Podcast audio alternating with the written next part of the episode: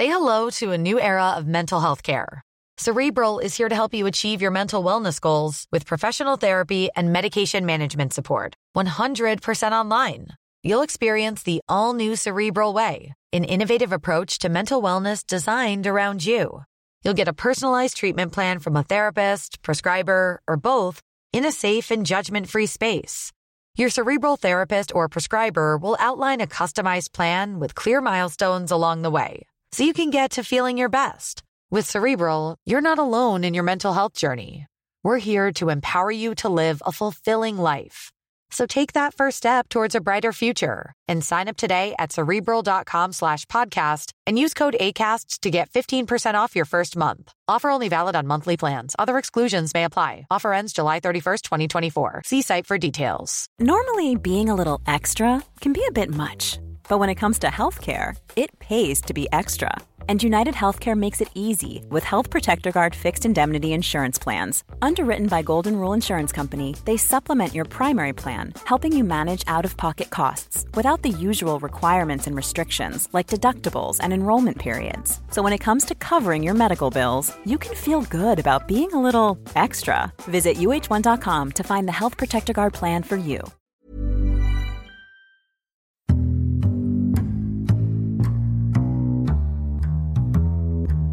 Welcome to the Insomnia Project.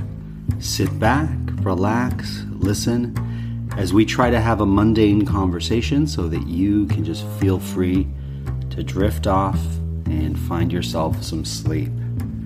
I'm your host, Marco Timpano, and alongside me right now is a beautiful canal river with an alligator often bobbing its head back and forth. So that means one thing I'm in Florida with my father in law, Daniel Barker. Daniel, welcome to the Insomnia Project yet again. Why, thank you. Thank you. Uh, if, if, you don't mind, I'm going to drink some coffee because I have a tendency to put myself to sleep. So that's perfectly fine. Just careful when you put the coffee cup down that you don't make such a loud noise because the mic will pick it up. Yes, sir. I figured since we're in Florida and I'm always recording with you in Florida, I think it's only appropriate that we talk about Florida. We talked about Massachusetts last time we recorded, but now I think it's important to talk about Florida. So, how did you end up in Florida? Okay, well, let's pick up where we left off. Uh, both my wife and myself come from a small town in New England, in Massachusetts, where we grew up. And back around 1985 86, I had a job offer to uh, work up in Canada. And so, therefore, we sold our possessions and everything else in Massachusetts to move up. And I told my wife, I said, uh, since I had been traveling up there, I said, well, I really think the other thing we need to do is find a warm spot we can run to. And I said, especially for you. And her first reaction was, well, I'm not afraid of the cold. I like the cold. I said, oh, it's not quite the whole story. I said, when the winters come along, you're going to get stuck in the house. And it could be for weeks on end, could be for months. And you're going to get this thing called cabin fever. Right. So if you had a place to run to and you knew it was there, that will help alleviate that uh, situation. So, we had a timeshare, and we started trading our timeshare and going to all these spots in the southern U.S. mostly uh, to find our little cabin, a little place to run to. And we were, we checked out Arizona, we checked out the Gulf Coast area, and we checked out the eastern seaboard, Carolinas, etc. And what happened after oh, three, four years is we ended up in this town called Sebastian at a, at a timeshare. This is in Florida. This is in Florida. And we had just left, left a bitterly cold uh, week up in Canada. And I got off the plane, and all of a sudden, this, this warm breeze hit you. And you go, oh, boy, that's nice. Get to our timeshare, and it was overlooking the Indian River. which is right next to the ocean. And came out on the veranda and just breathed in this warm, moist, uh, southern air.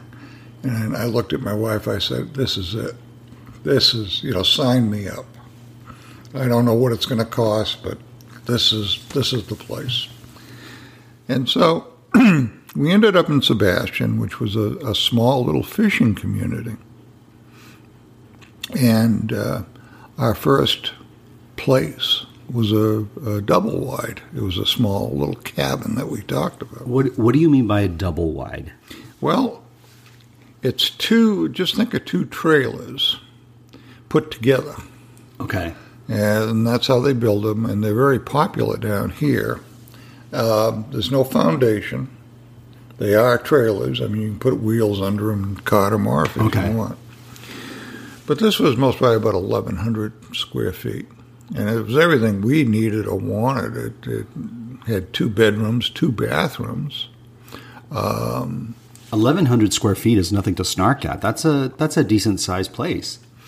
Uh, yeah, it it it is. Um, Especially when you're talking about condos that are you know 600 square feet, 500 square feet sure, that they're set, selling sure. in various cities. But but again, we're not in a city. Sure. We're in the country here, and so we looked around, looked at a few places, and then we found this one little place. An older couple had it, had it for years, and uh, it just suited our needs. It was within our price range, which was quite low, okay. um, but we could pay cash for it, etc. So we bought it, and that gave us years of of happiness because we bring the whole family down. It was big enough for that. Now that wasn't in Sebastian, right? That was in Barefoot Bay. That was Barefoot Bay, which is really only a couple miles from the town of Sebastian. Okay. So it's, it's the same neighborhood, if you will. Now the other thing that sold us is we had a, a, an ex neighbor of mine in Massachusetts who had moved down here. So she kind of showed us around and all the sites, etc. That's how we ended up here. I see. So tell me about this area. You mentioned the Indian River. Now, if I'm not mistaken, the Indian River, one of its sort of claim to fame is that's where we get a lot of the grapefruit. There's a sticker that says Indian River on it. That's very true. Uh, at one time, this area was known for its citrus, and uh, uh, it and there were brands, uh, Indian River, uh, Indian River grapefruit, Indian River oranges, uh, limes, lemons, etc. Um, that's even in the time that we've been here, but we have been here for almost 30 years, in and out. Um, things have happened, and one of the things, I mean, two major things. One, there was a blight on citrus that killed a lot of orchards. Oh, I didn't realize that. Yes. And so I could show you half a dozen packing houses that haven't been in operation for a dozen years. Uh, the other thing is, this place, I'm going to say, got discovered. Oh. And a lot of people, especially of retirement age, came down here. And so a lot of those orchards were turned into uh, housing developments, etc. Well, one of the beautiful things about this area, and I think it's be- due to the fact that there's a lot of retirees who live here, is that it's very calm. Mm-hmm. There's not a hustle and bustle that you'll notice when you're in Orlando, let's say. Um, it's much more peaceful. It is. I mean, our neighborhood is quite. Uh, uh, it's quiet. It's a very quiet neighborhood, and what we and, and of course we have regular, you know, young families, Sure. etc. But um, I mean, you don't see the kids playing ball in the streets or anything like that. Um, it, it's a good, quiet area. It's getting developed. It's growing, but um, I think in my lifetime it'll it'll be pretty much the way you see it. I see. Yeah. Let's shift to the coast a bit. Okay. Because I know that the coast, and we're talking, I guess, Vero at this point, Vero Beach, where there was a lot of shipwreck and uh, discoveries of uh, uh, doubloons and stuff like that. Well, uh, the history. Is it Vero? Am I correct? Well, actually, it was Sebastian. Oh, it's still Sebastian. Yeah, Sebastian Inlet was uh, where the shipwreck happened, and it was more than one ship. Uh, but uh, this is known as the Treasure Coast because of it.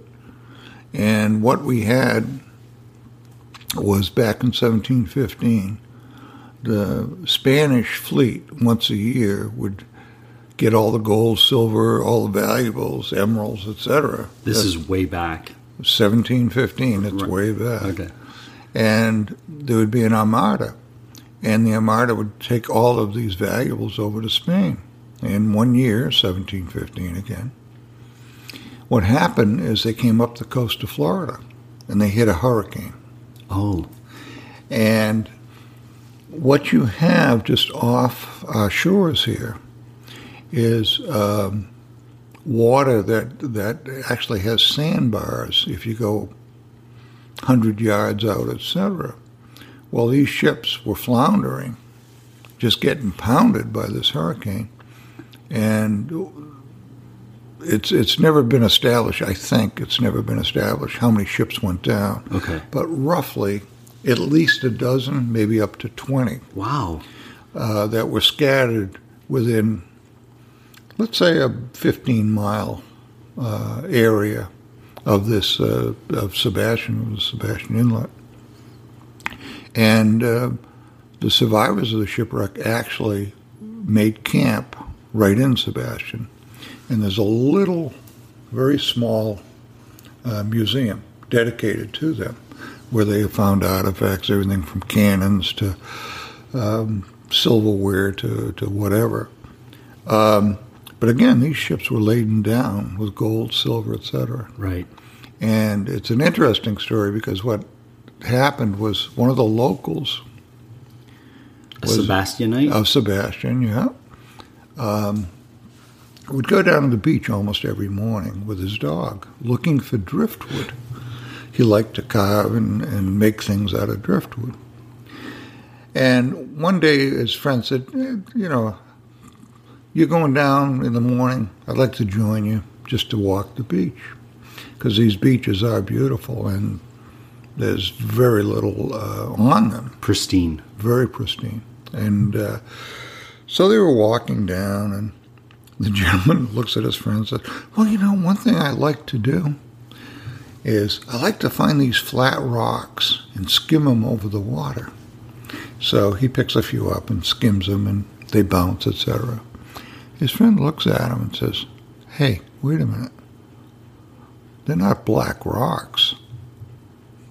These are, pieces of silver pieces of eight. And all of a sudden they went, Oh, really? Said, Well, I know, you know, I find piles of them right on the water. So they went back and they devised a plan. And they knew they needed help, so they got five of their friends. So now there's seven of these local gentlemen. And they get a boat and everything, and they go off. And they're finding handfuls of stuff one interesting day, and they always, always did it on the weekend because they had to work during the week. One interesting day, uh, they got all their stuff, go back to this man's house, which is more or less a cabin.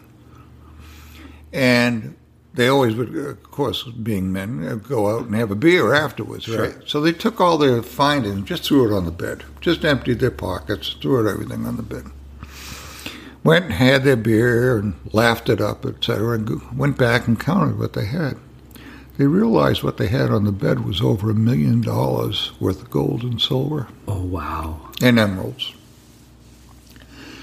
And all of a sudden they realized, wait a minute, this isn't just a little hobby. We got to do something serious here.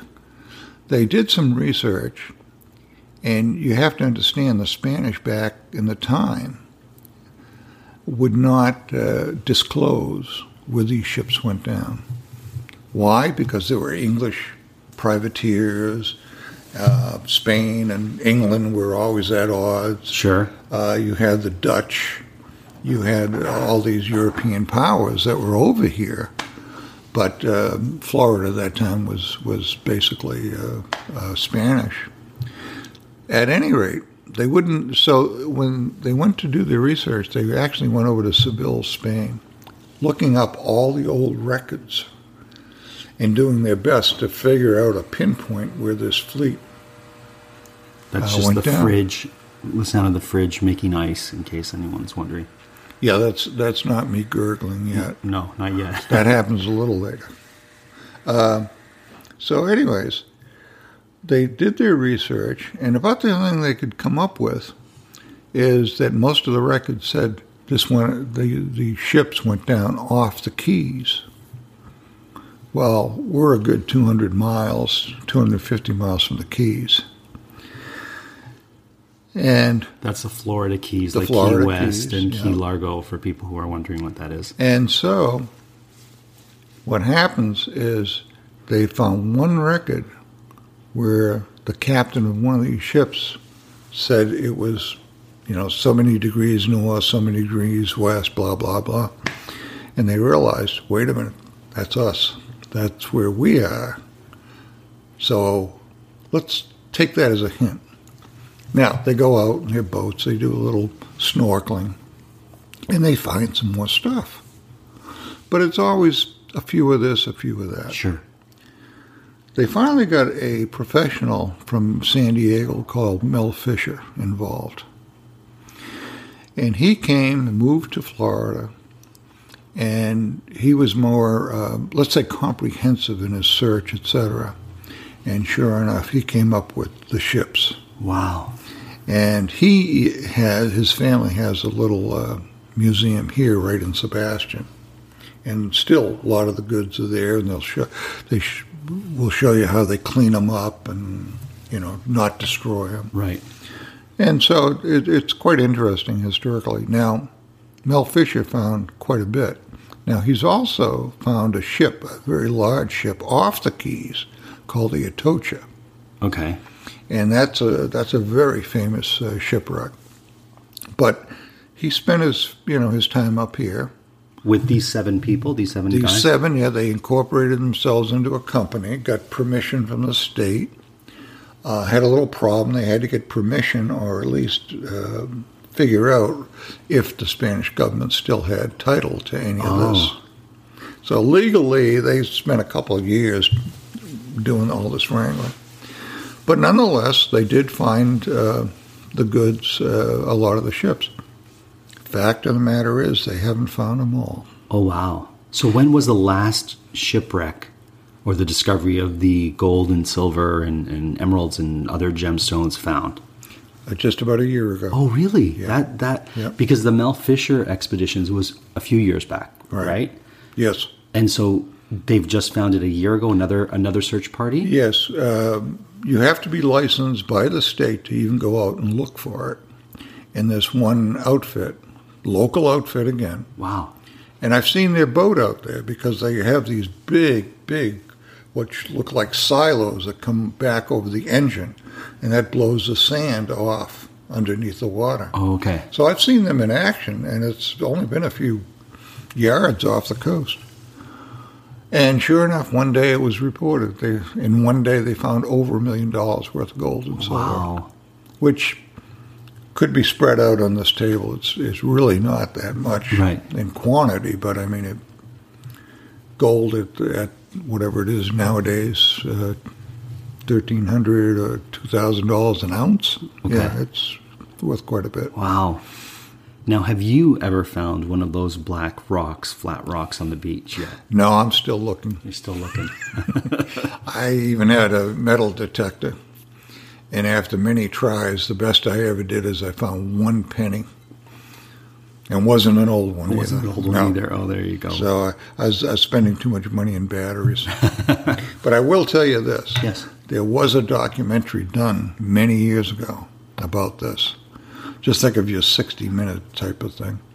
And the uh, correspondent was interviewing these guys with their detectives on the beach. Sure. And as he's talking to one guy, you know, have you ever found anything? Blah, blah, blah, blah.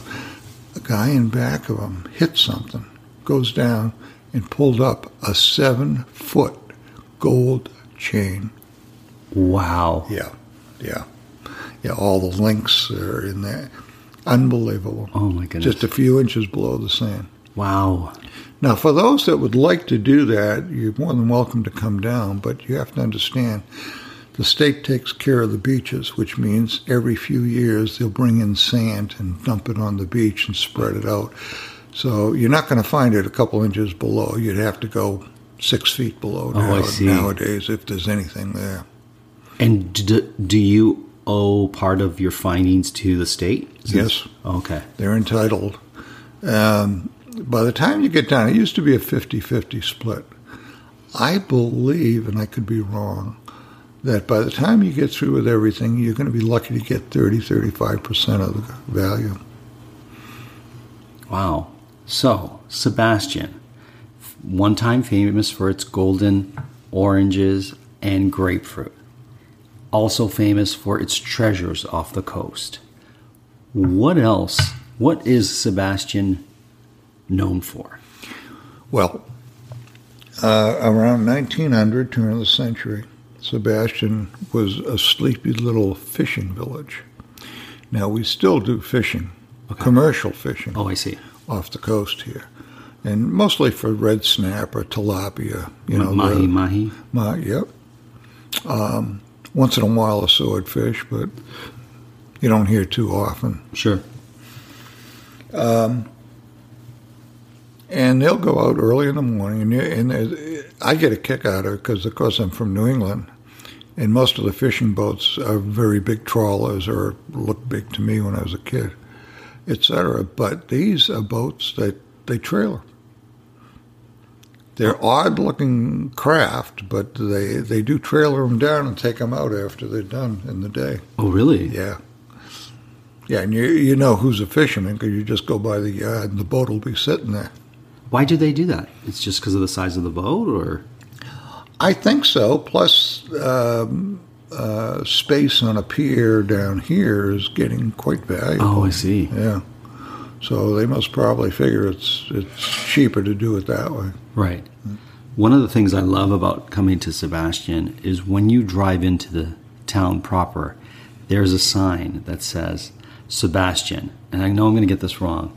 Uh, six grouches and one oh what is it? Um, d- what is the saying? I, I'm trying to remember, Okay, let me look it up. But it's like six grouches and one nice person or something. Something like that. But it is on all the signposts coming into the town.